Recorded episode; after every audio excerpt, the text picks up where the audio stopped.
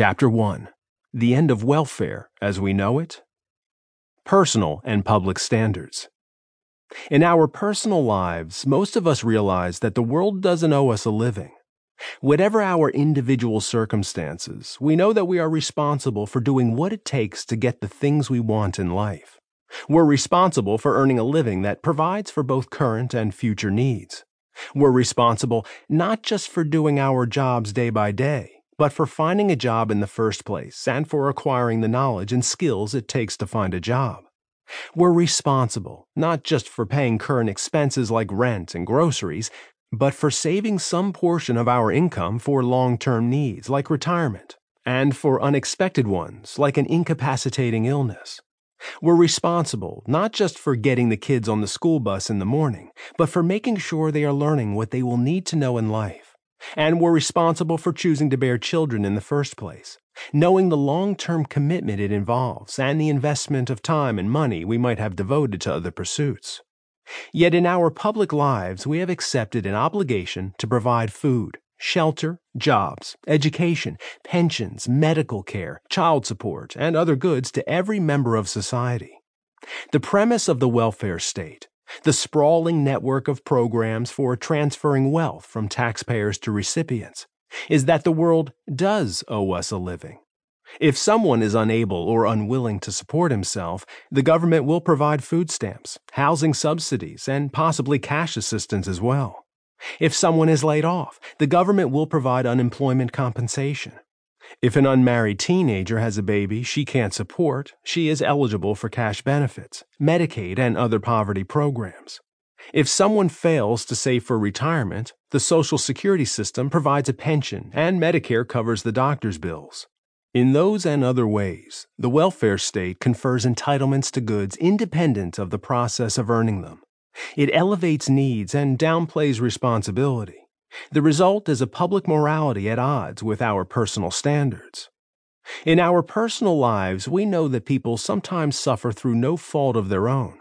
We recognize a place in life for generosity and mutual aid. If a stranger is hurt in the street, we call the ambulance and see to his needs. If a neighbor's house burns down, we do what we can to help, but we choose to do so voluntarily weighing such needs against the other demands on our resources, and we expect some measure of gratitude in recognition of our help. If a stranger appeared at our door demanding a place to live, or help with his medical bills, or a contribution to his retirement fund, or to his kid's education, if he demanded it as a matter of right, regardless of whether we were willing and able to help, and without any obligation to thank us for helping, we would take offense we would recognize it as a monumental act of presumption.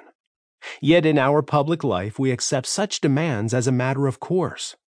The beneficiaries of social welfare programs and those who speak on their behalf put forward their needs as claims on the public purse, and thus on the productive members of society who pay taxes. Those claims are not always successful. They may be opposed for economic reasons. They may fail to win political support but they are rarely challenged as illegitimate. The operating assumption in debates about social welfare programs is that the needs of recipients take precedence over the rights of producers.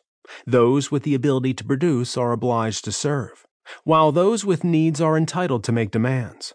The result, once again, is a public morality at odds with our private standards. Federal budget deficits and comparable fiscal problems at the state level have come to seem intractable because food stamps, Social Security, Medicaid and Medicare, public housing, unemployment compensation, and other benefits have been provided as entitlements. Casting those benefits as rights has bred intransigence among recipients and thus made the prospect of benefit cuts all the more difficult for legislators to contemplate publicly. When the Massachusetts legislature voted in early 1995 to cut welfare benefits and require that recipients work, for example, welfare recipients marched through the State House protesting the new restrictions. The spirit of entitlement is not peculiar to poverty programs. In New York City, students dressed in black held a mock funeral march from Battery Park to City Hall to protest cuts in federal spending on student loans and grants. Speaking of Social Security, Norman Ornstein, a political scientist at the American Enterprise Institute, observed Talk to almost any audience of elderly people, and it becomes clear that the widespread public view